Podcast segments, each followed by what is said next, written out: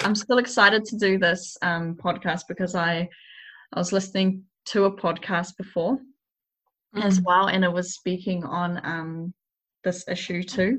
It was from Sarah Jakes. Oh, yeah. Honestly, like since this, um, maybe we should start again. Okay, I'll just start fresh now. So the reason I, I guess I wanted to talk to you about it is because, you know, you just keep it real with me. So, and so I need those people in my life. So I guess when I heard about the the protest, first off, um, what that happened a couple of weeks ago now, I... Like, honestly, my reaction at first was a bit like, thrown. I guess I was kind of like on the on the fence, um, because I was just like, these people just broke the rules. Like, how does it relate to, and um, how do we relate to America? Like, this is going on in America. I wasn't angry at America because I am quite aware of what they go through. Leading up to this whole thing, um, I was watching like Michelle Obama's um, documentary and also yeah. um, Hillary Clinton's one. So even on um, feminism, and just that's so huge. And but not even there, like even before that. But it was almost like it became normalized. What do you mean by normalized? So the whole um, Black Lives Matter movement. So, for example, when I saw, like, the picture, I thought nothing of it when I first saw it. What what picture? So, of George Floyd? Yeah. I haven't watched the video. Have you watched it? I haven't watched the full video. So, you've watched some of it? Yeah, I watched about, like, two minutes in. Yeah. It's yeah. quite confronting. Like, yeah. And I know that there are other videos of African-American men and women, like, dying at the hands of police officers. Yeah. Um, but that's interesting that you didn't think anything of it, though. Yeah, well, I didn't look into it. Oh, yeah. That's what I mean. Um, until it became, like, quite common, and then I, I looked and I was like... Because I thought, it, at first, I thought it was just another case of... Like, I didn't actually think he died. Like, I thought it was just another police brutality case. And I was like, oh, my gosh, like, I can't look at this. Like, I can't face it type of thing. Um, but, I don't know, it's just been, like, a bit confronting as well. Um, sitting in the middle, like, as being white and also as Māori. Like, I'm Hāti Māori. But, yeah. And, you know, I once, like, hated my... white people at one stage, like yeah while well, you dyed your hair brown and wore brown eye contact. yeah so. I I just I didn't like who I was like growing up, and but then I get like confronted when I see posts that say you white people need to do this, and I'm like, what am I not doing, you know?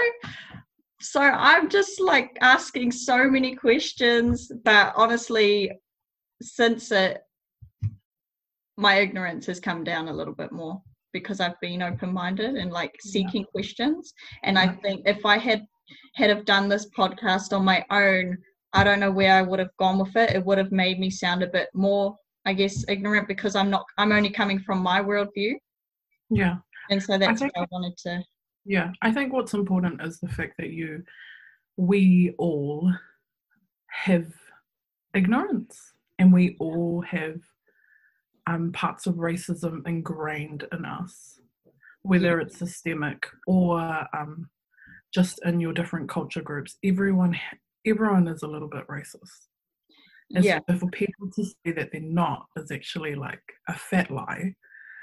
Because I would even admit to myself being racist towards other minority cultures in my ignorance, like yeah. treating people certain ways and then being treated a certain way because of how I look. Like mm-hmm. we've had, like I remember we would go out, Jean, like me and you, we look completely opposite. For those who don't know what I look like, I am completely the opposite of Jean. Like I have brown skin, I'm like borderline six foot, and I have like long black curly hair, So when we would go out, people would look at us weird because we would hang out together. Really? And you'd noticed that? I always noticed it. I never noticed that. I always noticed it because we'd like walk into Kmart and they'd like be looking at us and I'd be like, oh, do you like, what do you want? Wow. Yeah. And like when we would go places or we were like at a youth event and we had to talk to people, people would automatically talk to you first, even if I was the leader.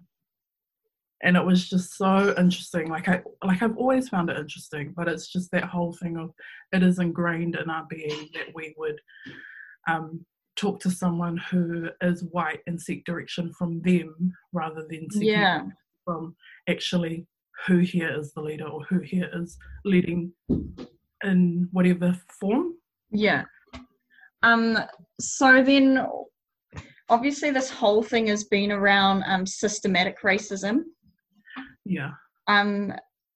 Can you just, I guess, explain what that is, because and how is that different to just non-systematic racism or normal racism? So, like overt racism, eh? So, for example, like. You just mentioned even like you are sometimes racist with, yeah. without so, even realising it. So I think for myself, when I think of um, like when I think of systematic racism, I think of this like racism is very subtle. So yeah. systematic racism means that um, the system, whether it's education or whether it's the education system, whether it's your school, like um, healthcare, whether you're trying to access welfare, those kind of things, it usually is, it usually just like benefits people who have white skin. Yeah. And if you are of minority culture or you're a person of colour, usually um, you are at a deficit.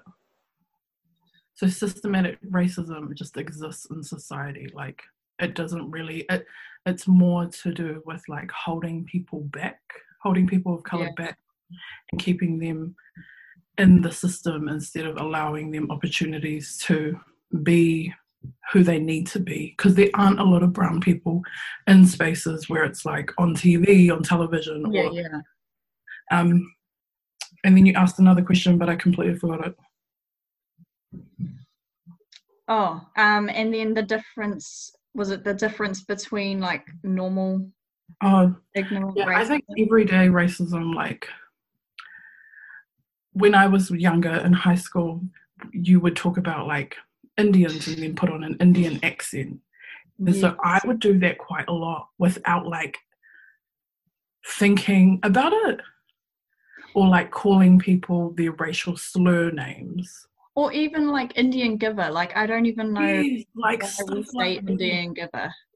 Yeah, and it's like this idea that Indians aren't generous, but actually they are. It's like, actually, how do you know that? So that's where that's where that's come from?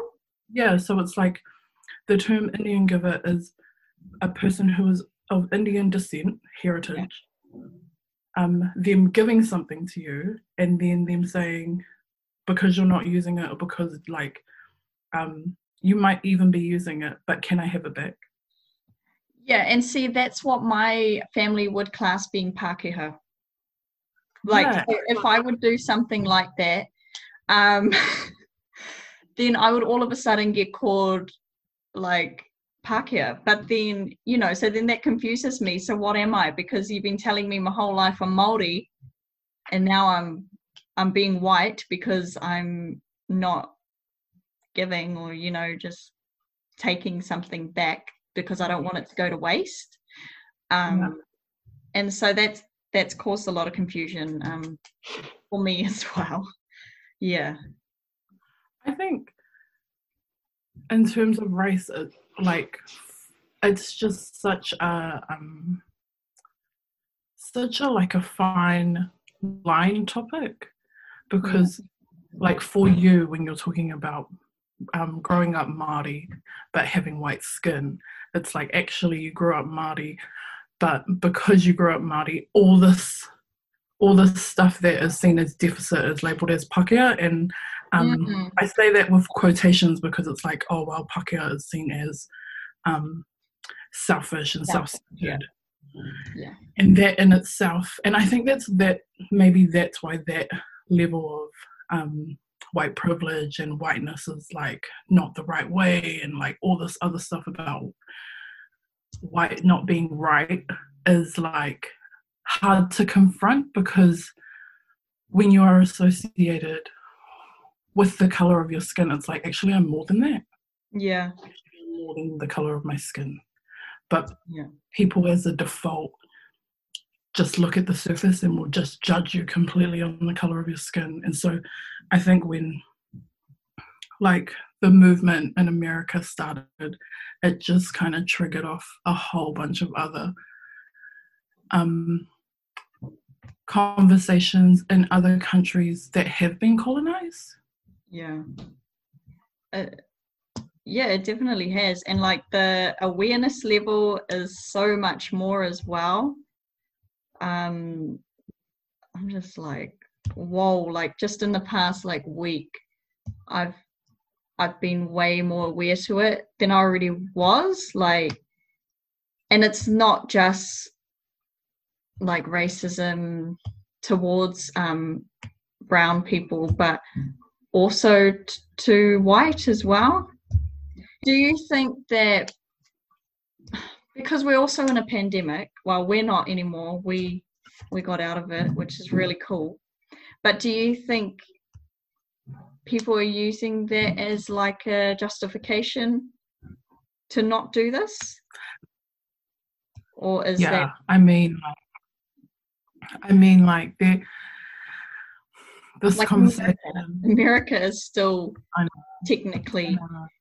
Um, They're still technically supposed to be quarantining. Yeah, I mean, that was the first, like, reaction that I went to, um, because I only found out about the, the protest on the day, um, like, a couple of hours because of someone's post. And so I didn't think that the turnout would be as big as it was.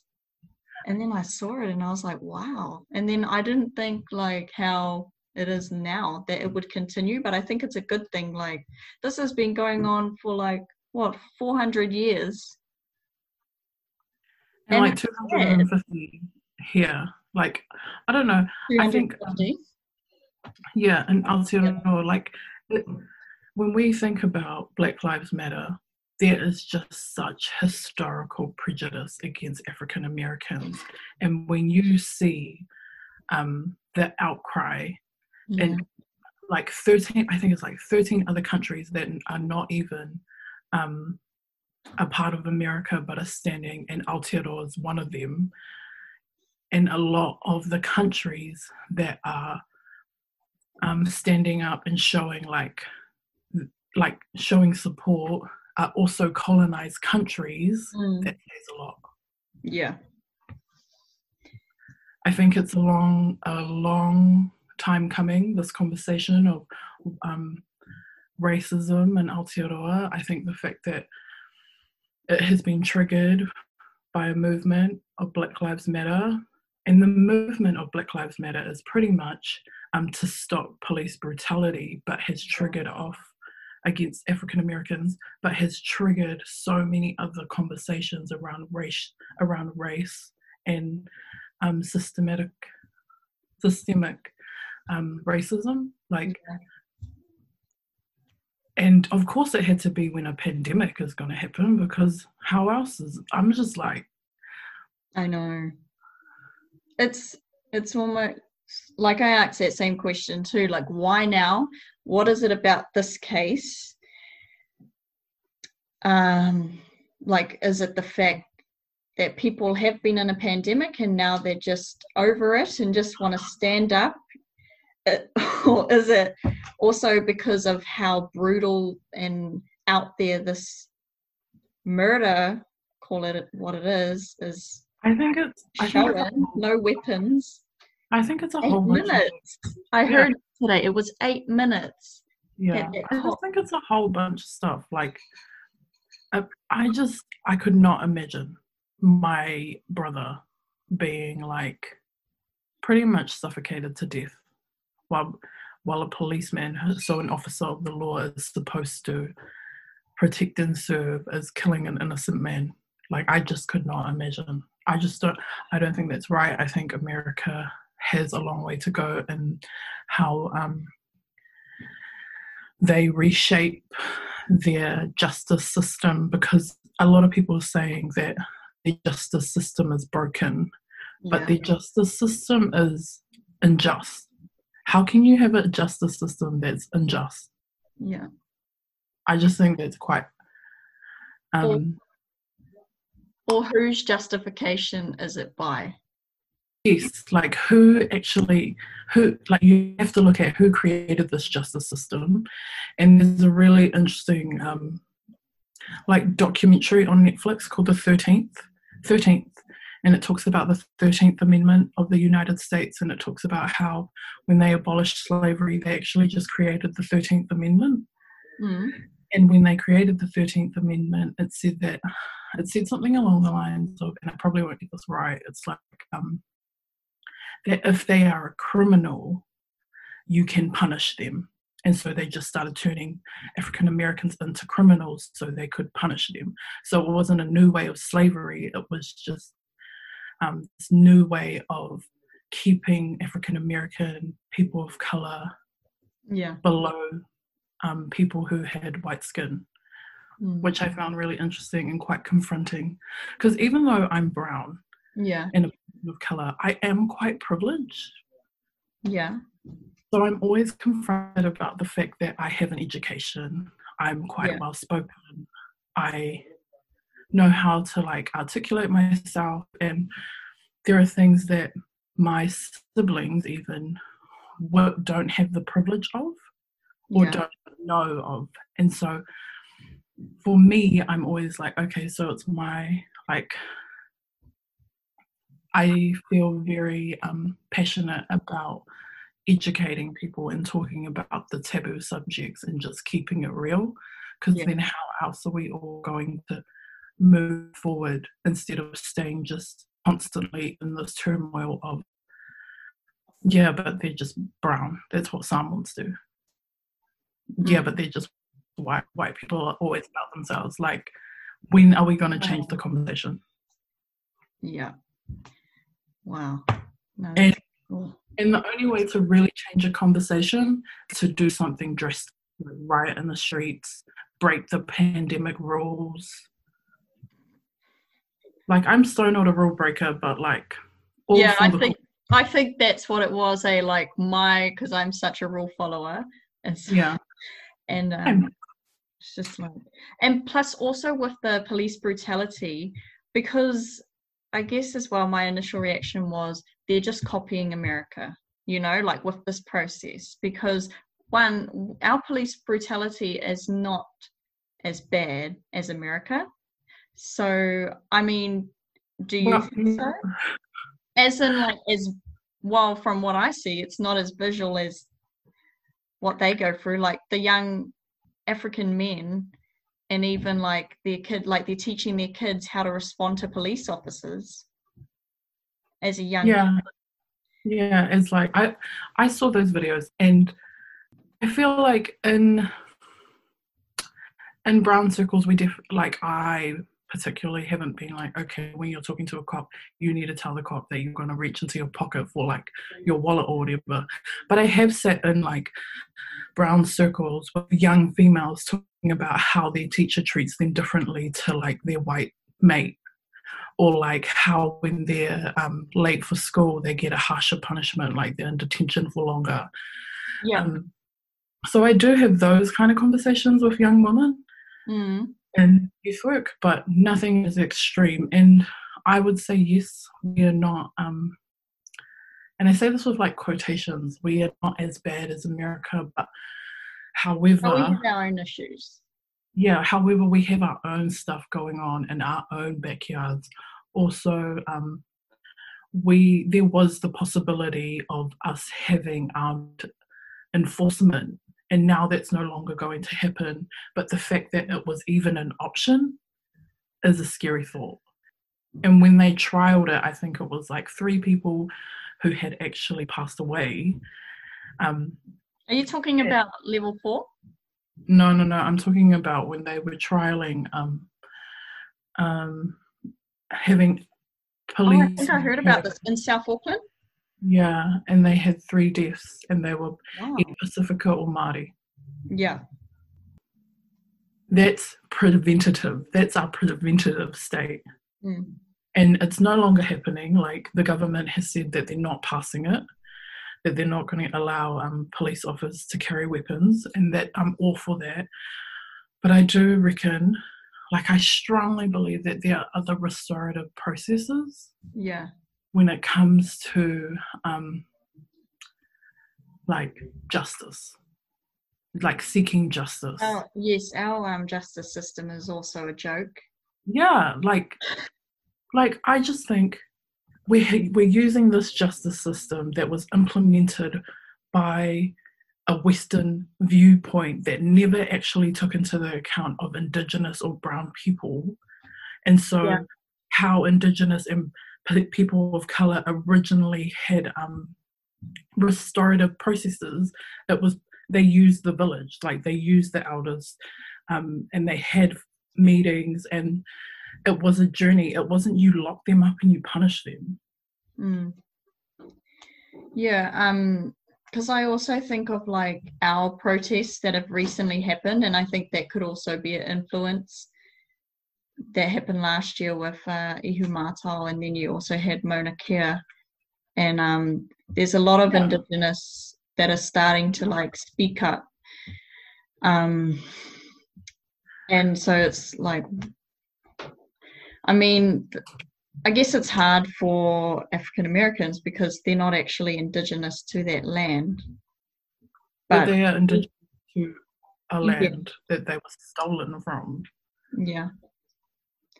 I just think, like, there were so many Indigenous, there there have been and there still are so many Indigenous land protests, um, and it's always to do with whenua and the and how people how people of colour are just like so wrongly treated. And when you see a movement like Black Lives Matter, yeah, it gives you hope a little bit, because it's like, It took, it's a freaking like, their whole country, every state in their country is supposed to be in lockdown, and there are a whole bunch of people, young and old, wearing face masks, getting like tear gas by their police force who's supposed to like care about them. Like, what the flip is that? Anyway, when you have all those people stand up and say, people of colour matter, black people matter, you need to stop killing these people. Yeah. It's like, oh my gosh, you finally heard me. You finally heard us after four hundred years. Yeah. Like, we had to wait four hundred years yeah. for this uprising. I think it's also interesting that it's been that long, because, I mean, the whole reason I set up this podcast was to talk about my faith and my fitness. But um, I, I don't think I can ignore this issue just because it's been heavy on my heart for like, you know, and I've been battling with it since, um, but but good battles as well. Um, and then just with the Israelites also being in slavery for that long, like, you know, in Egypt, I just, when we actually put it into perspective that four, it, Been, it's been four hundred years and we see this happening. And like, I also watched um Self-Made, mm. and that was inspiring, and that was just coming out of slavery. That was the generation after, right? Yeah, I was. Yeah. And then like to see that happen then, but it's still the same now mm-hmm. from back then in all those years, and nothing much has changed. And so I guess when you read like that the um Israelites are in slavery for four hundred, it feels, it seems like nothing when you just read it, but then when we actually like yeah. see it in front of us, it's when you're actually in brutal history, it's like, wow. Yeah. And it should, it, as Christians, it should shock you it should shock you into movement. mm. I was watching Bible Project, and I was watching a particular um video clip on justice, yeah and ultimately the justice movement within the story of the Bible is one of the main reasons why I have constantly decided to be a follower of Jesus, because he is constantly telling us in the Bible to stand up for the oppressed and to stand up for those who don't have a voice. And because I am brown and I am female and I am an orphan, it's like, for people like me who need to hear a voice of hope or a voice of reasoning, then I am, this is like the shoe fits. So I need to be able to speak in those places. Yeah, that's cool, because I saw a post as well that was um, referring to the All Lives Matter.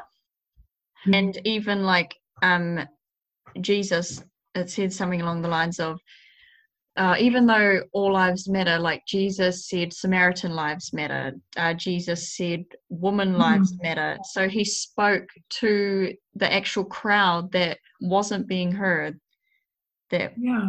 was like the minority at the time, yeah. even though he loved all of them. And um, yeah, this all lives matter thing has also been a, a big stirring. And I guess it's Yeah, I, I I know that all lives matter, but I think the turning point for me was seeing the analogy of the the burning house as well. Have you seen that? Oh, yeah. yeah. Yeah. And so if there was one house burning, you'd tend to it. And um,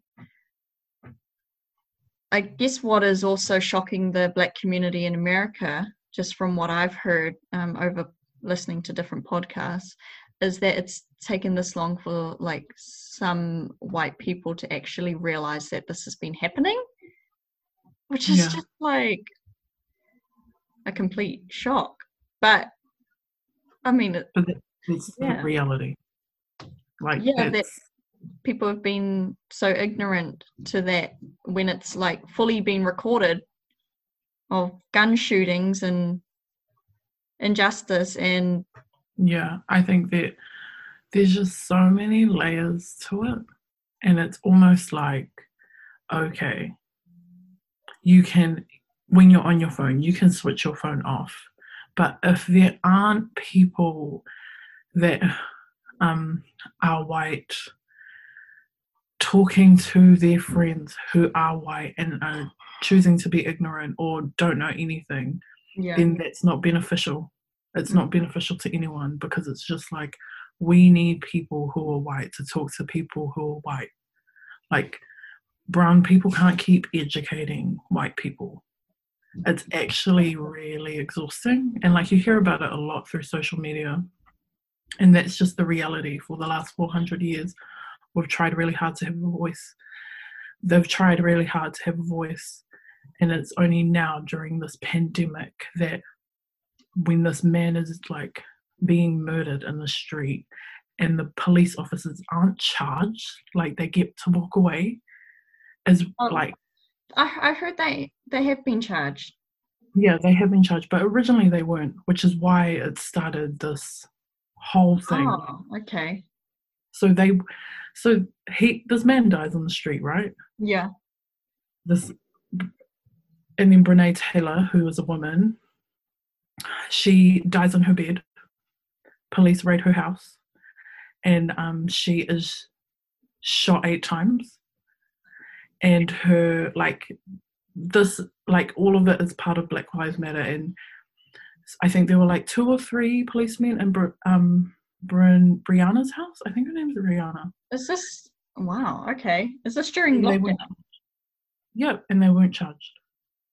And, and so yeah. The, George Floyd case, I think they just recently had his burial, like they just had his funeral like a couple of days ago, but yeah. it was like you have four officers, two are like new to the job, so they're just kind of following what the other two are doing, but you have four officers on this man no sorry three officers on a man, one man supervising, like not doing anything, telling the people that are filming that they need to like back up and like it's all good, but he's crying for his mum. Saying it's all good.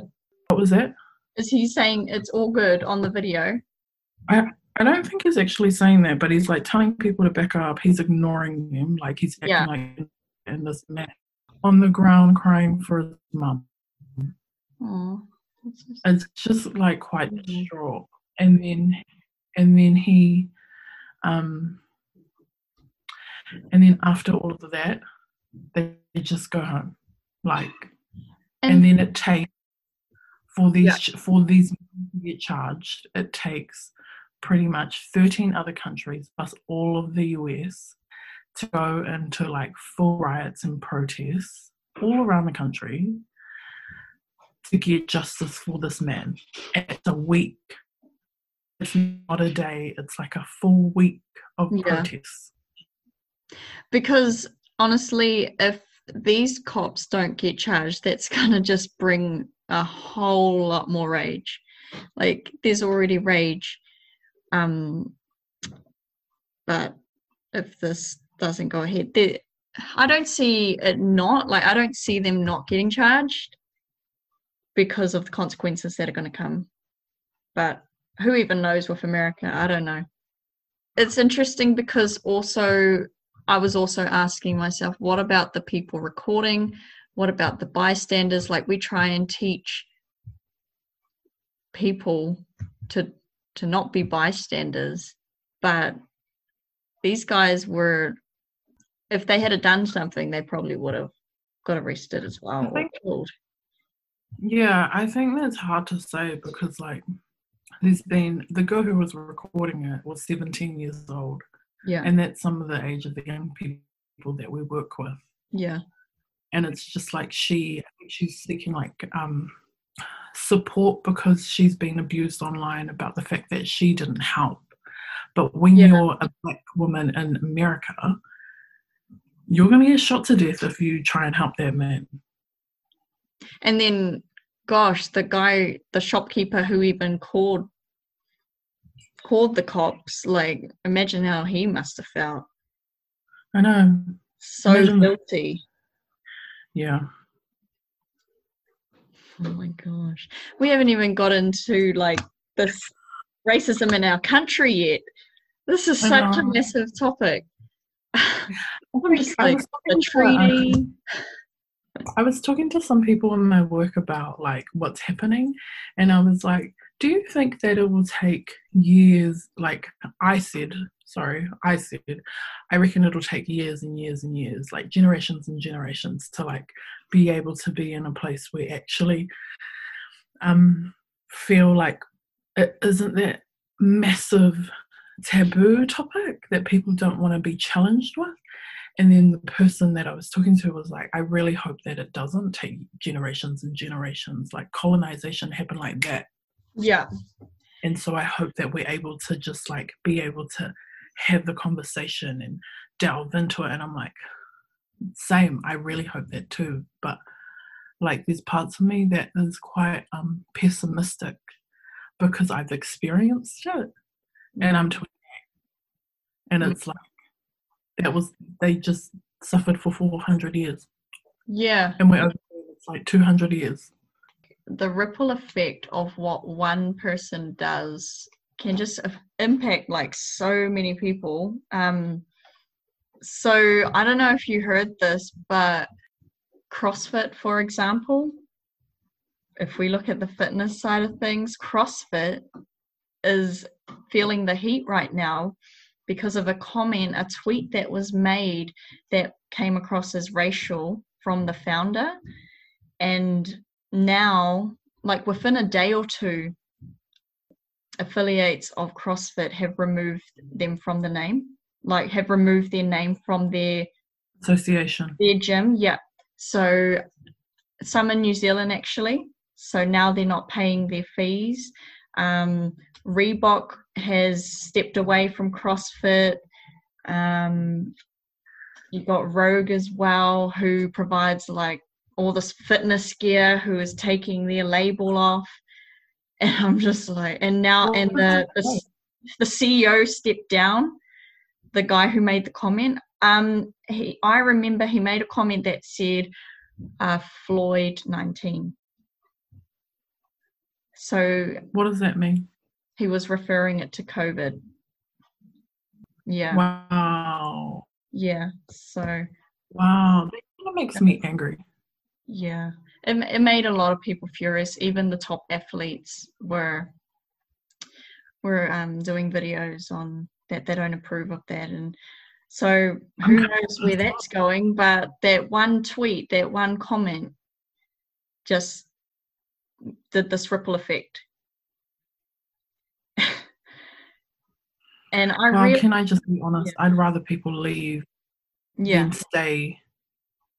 Oh, it's good. And so that's what shows that this is actually a positive thing. Like, this is working and heading in the right yeah. direction. And I really hope that it, you know, it doesn't, it's not just a trend. I don't feel like it is. Um, there's something like in my like spirit that says that this is like quite, um, it's different. It's different. Like it, something about it that just really stirs, like stirs my spirit into like being very proud to be brown, but also like, thank you, Jesus, for this conversation. Yeah. And so should I, because I know, I don't know, I guess for most of my life also is like being a bit ashamed to be white. Yeah, I don't, like, I can't relate to that. Like, because I've had um, being ashamed to be brown or being ashamed to be known that brown females, like, are a statistic. Like, yeah. I used, I went to a girls-only school, a very public girls-only school that was known for, like, teenage pregnancies and, like, having babies young and like always having that. And I don't really know if that's still a conversation that thirteen year olds should have. I should ask my young people really. Yeah. But like being twelve and having that in my head, like brown girls just get pregnant early. Yeah. And that I would feel so much like embarrassment because I grew up in a Christian home and like, that's not what you do. Mm. I mean, yeah, I was so closed off from this world um, growing up. Hmm. So I was in all, all I knew is what I was told and what I experienced. And so there was, there was also like a, a lot of, a lot of hurt um, towards me being white. So this is where I stand in the, on the fence because I didn't really know how to be a white person, even though I was white. But I also can't relate to being a brown-skinned person because I know when I go out there, people see me as white. But I've, yeah, I've, I guess I've struggled with that also because, for example, like another example of racism that's happened in the past week is applying for jobs. And I, this was just a comment made at a meeting, and um, the person didn't even look at the white applications because they were looking for a specific person, obviously. And so, and I put myself in that position, like, what if I'm applying for a job that I know I can do as a Māori, but because of my skin colour, I can't get that job? Can I just say, sis, what you just said, I have lived with for the last eighteen years of my life. Like, I've always thought that. Whenever I've gone to apply for jobs, I'm like, will they accept a brown person? Will they accept me if I wear my hair out? Like, yeah. Those questions that you asked yourself, I have always asked myself every time I've gone to look for jobs. Yeah. Wow. Yeah. And I'm only starting to realize that as an adult. Yeah. And like, even my name. Yeah, yeah. Like, my name is Korosetta Timu. Like, yeah. It is the most islander name. And as a kid, no one could pronounce it. Like, I went to a very Pākehā school. Yeah, I went to a very Pākehā school. Everyone wanted to call me K. I was like, no. No. Does that still affect you when people pronounce your name wrong? Um, actually, in my workplace, like, because obviously you know that I work three jobs and, like, yeah, out here. Um... I just had like this conversation like with um, two of my workmates who we all go by like um, nicknames. Yeah. And we just had conversations, conversations around, okay, let's use our full names. And so we started this year strong. And I have to say, like, I've dwindled off, but I've been really, like, with the movement and everything, I've just been really reminded of why I had that conversation of calling myself by my full name. Mm. But that was hard. And, like, when I would apply for jobs, I'd be like, will they look at it? And then, like, not look at it because of my name. Yeah. Yeah. And so I, I think, actually, that's a big thing because when I want to go into the Māori scene, I will use my, my Māori surname. Yeah. It's just, it's just you're aware of it. Like, because we work with community, like we are in the community. We know that if you're in the community, it's actually a benefit to be brown because you're working with brown people. Yeah. But in like the mainstream world, like mainstream society, mm. everything is Western. Yep, that's and so it's true. Only like in the last couple of years when working in community that community workers are like, actually we need to hire like our people because our people know how to work with our people. And previously it hasn't been like that. And have you ever felt um, a burden of tokenism, or do you oh, think you God. do you treat that like a privilege? Um, I freaking hate it.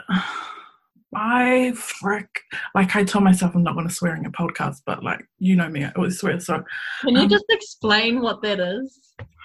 So if you don't know what tokenism means, it means like um, you become like the one person in the room that is like the tick box. So a lot of the time, like I said earlier, I'm the brown, per- I'm brown, I'm female, I'm very articulate. So I fit in this world of being super like, Um, I can talk to white people pretty much, like I can hold a really decent conversation. And in saying that, people a lot of the time will ask me to do things um, that fit their structure, and because I'm brown, it's like, oh yeah, Koro can do it. Korosetta, she's got it, because she's like brown and she knows what she's talking about. Mm. But really it's like when I stand up there, I'm the only brown person and every other person standing with me is Pākehā. Yeah. Spot and then, brown. Yeah, spot, and it's like, spot the brown guy. Yeah, and it's such a it's a saying that I'm so accustomed to that it's like not even funny anymore.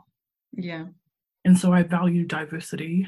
I value um, people having different backgrounds. I value when I'm on a team where um, people are different because I know that not one size fits all. Okay. And so when I think of you, Jean, I think of like um, someone who has a completely different experience because you are Pākehā raised in a Māori family. And that's just the truth. Like we're and, both. Yeah. And I don't know, I'm trying to. And so I guess when it's weird because I'm like, I'm a Māori activist. I'm like, yeah. But then when a comment pops up that targets like white people, I feel like I'm that as well. But it's like, okay, so that's where I'm like a bit of tension. Like I'm, because I can walk in two worlds. And I've always been the white person who has stood out in the brown crowd. But I haven't seen myself as the white person, like, whereas like you said, you know, like full well that you're the only brown person there. But I think it's probably also a cultural thing as well, because in me, I don't, I don't see myself as white because I haven't been raised that way. So I like, if I didn't have a mirror, like I would think that I'm brown. And so around white people, I feel brown. Oh yeah, definitely. You sit in the room with white people and you are the first to raise up tikanga, you are the first to raise up reo, you are the first to raise up, hold on, that's not how we should approach things properly. Like, um, yeah, like I just, it's so, it's so hard to articulate. Yeah. because it's like a conversation of your journey, and there's not many, yeah, and there's not many people who um, have experienced your journey that I have met. Yeah. And I think that's probably where um, ignorance lessens, when we actually like stop seeing colour and actually um, hear the person's story. Yeah, definitely. I completely agree with listening to people's story and being able to create safe spaces where people feel like they can actually authentically share their story without judgment, yeah. without like... Um, the fear of being it being used to like twist their integrity or their character. Mm. Yeah, I get that, because even like in this conversation and over the past, like at the start of the podcast, I explained that this was my initial reaction because it had become almost the norm to see this stuff. So I didn't think that this George Floyd case would blow up the way it did, um, but it shouldn't become the norm. Like racism is not the norm, and sometimes, yeah, we just we just let it slide. Um, but we're also dealing with our own issues of of racism as well. So it's probably a chance just to share share each other's stories, because I mean, at the start, I was like, I've been a victim of racism. Like, what about all those people who have said that to me? You know, how I was kind of angry at that. But um, I don't know. Yeah. I also need to listen. I think, especially in our peer group, like, um, yeah, I just feel like when we think about tokenism, we think about, like, being the one-off, like, to suit the system, whatever that means. Um, and in our peer group, like in our friendship group, you are the only Pākehā looking, like Pākehā looking, but internally we're all brown. And so there, I feel like there have been cases where we're out and it's like, oh, we'll just get Jean to do it because she's like white. What? I feel like that's a thing. Like using my white privilege? Yeah, using your white privilege what? So we can get a table. Oh, yes. Yeah, like going out to eat and being like, oh, it's just, yeah. Wow, okay, yep. So I so I know that I have white privilege and I use I think it. That's the difference. Like, you know that. Yeah. Like, but there are people that don't. Like, they actually don't acknowledge it. Sorry, I've got a lot of background noise right now. But um, there are people that don't acknowledge that. And so what I have always loved about you, Jean, is you know how to use it to benefit your family, your the people in your life. Mm. Yes. I mean, I can't put that into exact words of how I, I use it, but I just, I just know I can, because I know I can get away with certain things. I guess. Yeah. And that's the truth. And in our current system and how um, the world currently works, that is the truth. Yeah. But there are some people that choose to be ignorant to it and want this the system that is currently how it is, like white privilege. They want it to just be. It's power. It's pride. Yeah. Pride is the root of all evil. Yeah, definitely. I agree with yeah. that. Yeah. And it's like, when are you going to let up on all the privilege and let everybody else have privilege too? Yeah. No, that's cool. Um, I think we've covered a lot of things. Yeah, we have. We've just like... but we've just touched the surface. And um, we have, yeah. How long are your it's podcasts usually? The- They're like twenty minutes. It's been like twenty, but this one will probably be longer because it's felt faster actually. It's like it's cool. It's cool talking to someone else rather than just myself, because I process thoughts as I talk to someone as well. So that's why I wanted to bring on um guests. Yeah. And so I was actually thinking, like, who shall I bring on for this one? Um yeah, and then just with your knowledge and your background, um, yeah, it's it's been awesome. But I know we're due for another another catch-up going further into um, New Zealand racism. Mm-hmm. But I think that's a thing we're still trying to figure out what that looks like. Well, I know what it looks like. We, you know what it looks like in our country. Mm-hmm. But um, it's a it's a long journey eh, of people actually being aware to it. Yeah. I just think it's such an interesting convers- like point when people are like, there is no racism in New Zealand. I'm like, are you dumb? Like, are you actually dumb? Taika Waititi said it straight up that there is yeah. in a comment, and people blew up at him. Like, I was just, and there was like this video that he released like um, a couple of years ago, and it was about racism, and I was like, yes, as a brown person in Aotearoa, there is definite racism. If you say that there isn't, you are one of the privileged. Mm. Yeah. And so I guess it's just naming what that looks like. Yeah, it looks like um, everything that exists in Aotearoa today. Yeah, colonism. Yep. I just, like, there are so many statues in Wellington. Um, there is a Re-News video about all the monuments in Wellington that celebrate people who colonized this country, and I'm just like, if you like cool, cool. When I saw like in the Black Lives Matter movement how people were tearing down monuments of people who owned slaves, I was like, yes. Oh really? Is wow, that, that's, that's massive, because that's of, yeah, I think of our hikoi and yes. the statues that are there. Yes. And I'm just like, are you kidding? Is, I think that, there's one in Auckland too. Yeah, there is. It's the dude riding the horse. Yeah. I don't know. I don't remember his name because it's not worthy of remembering.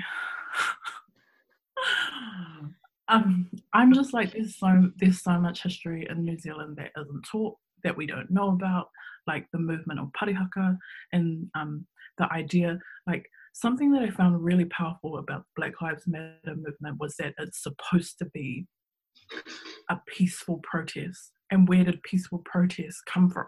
Yeah. Where did it originate from? It originated here. Yeah. And so people that don't know our history, like don't know the meaning of peaceful protest and Parihaka, yeah, like we should be inspired that a movement like Black Lives Matter wants to be a peaceful protest because that started here. Yeah. And I'm like, if you don't, if we taught that in our schools, then there would be just so much pride in Indigenous culture here. But there's so, I think there's also a lot of ang- a lot of anger and outrage involved in those pro- protests in America. That there's there's those some people who are, they call it looting, eh? Where they just go crazy and I don't know because I don't know facts. Like, yeah, looting. Breaking. I don't know facts because what I have also heard is the people that are doing that stuff aren't actually a part of the movement. They want to deface the movement, and they right. are, yeah. So they are actually not part of the movement at all. And usually the ones that are filming it, the looting, um. the people that are looting are like Pākehā people, like white people who want really? to um, defect. Yeah, it, it, I was watching um, a couple of videos online just saying like um, they're trying to deface this movement, um, make it known that this movement is a peaceful protest, and those people are actually not a part of our movement. So they're yeah. burning down a building and the looting, they're not a part of us. Yeah. Wow. Um, so, yeah, I really hope that this um, Black Lives Matter movement causes New Zealand to focus on its own history as well, and um, its own yeah. stories and its own racism, discrimination, sexism. Oh, that's that is the next one. That is so underlying. Sexism. Oh, my gosh, I just... Mana wahine. Definitely. Yeah. Um, okay, sis, we better wrap up there then. Um, but how how are you anyway after lockdown? Are you enjoying level one, or do you miss level four? Can I just say that I felt like level four was like this mystical dream that happened in my life and that I will never get back, because I'm an introvert and I yeah. appreciate spaces like that where you just get to um, be still. Yeah. Um, and forced reflection is awesome for my mental health. Um, however, like, I really do appreciate level one and being able to connect and get into normalcy and yeah. um, just like be able to tautoko people who really struggled in level four. I found that I am exhausted though. Like I, you go from like being really still to all of a sudden having like a caseload and like a workload of like so much, and I just like can't. I'm so busy now. Yeah, and I'm grateful. Like I'm so grateful that I didn't. What like that I went in with three jobs and came out with three jobs. Like yeah. I'm grateful.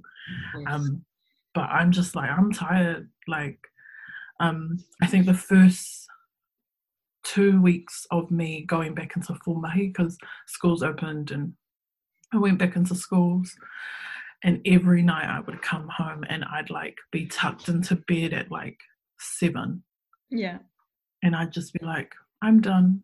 I'm going to go to sleep. I'm just going to go to sleep and wake up tomorrow and do it all again. And I just started thinking like I was really like living luxury in level four. Yeah, I want to take annual leave already. Uh, I'm already planning. I'm so glad the holidays is in a few weeks. Yeah, same. I'm like, oh man, I can't wait. Yeah. Um, I I really didn't like level three. Um, that was probably the worst. That was the worst out of all the levels. Um, yeah. I either wanted to be in level four or level two, like, you know, or level four or level one, not in the middle. That was really hard. Um, yeah. So, what else could happen in twenty twenty? Um, we could change the justice system and go into restorative practices. I think that's a really cool move. How do you think, uh, or where do we go from here? How do you think we should, what, what's one way we can respond to everything that's been going on? I think a big thing for me is um, don't, like, Don't be aggressively angry. You can be passionate. Be passionate. That's awesome. But don't be angry. People shut down when you come off aggressive. I know this for a fact.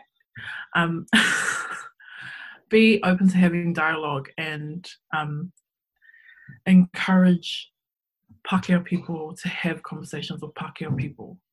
Yeah. And um, there are some really cool, like I have quite a lot of young people who send me like resource lists of what people should be reading and who people should be following, and I'm like, that's cool. So every now and then I just share them with people who ask questions. Yeah, I have a lot of like team or um, staff members who have been asking questions around white privilege and stuff like that, so I just send them videos and stuff. Do you think that people, sorry, this is another question, um, because there's now this thing where like you're kind of looked down on if you don't post. Uh, you know me, sis, I don't post anything. Yeah, actually you don't. And yeah, I don't post anything. I I could care less. I think I could care less because um, if you know me, you know that I am I am a person of very high integrity and character, and I try my hardest to be as educational and non-judgmental yeah. as possible, even though I have my own prejudices.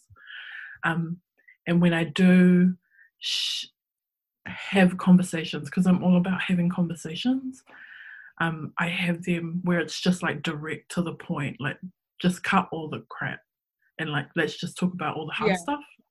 Yeah, yeah, because some people can get caught up in just sharing online, yeah, and I'm like, and do not you doing anything about it? Yeah, and like that's awesome. Ampli- amplify your voices, um share your platform, however many, one or two followers, but I just know that for myself that that's not something that I particularly use all the time. Yeah. Yeah. even though I know that um, Instagram and like social media platforms are um, very educational, I know that sometimes there can be quite a lot of miscommunication. So yeah. I'm constantly doing my homework so I can better educate myself, but also send out proper information, because I'm just like, oh, nah, that was misinformation, what you heard. So now we have to re-re-educate. Yeah. What we just heard. Yeah. And I think I had to actually pull myself away from watching yeah. all those stories and rather just have conversations yeah. and um, process it for myself and talk to others and, and actually ask them, what is it like, like being a brown person in New Zealand? Yeah. And I think if, if you're able to like have those conversations with people, awesome. But it's also knowing that brown people, people of colour, um, have always had this internal battle, and so having a voice is, having a voice as a brown person is great. Like it, it feels very empowering.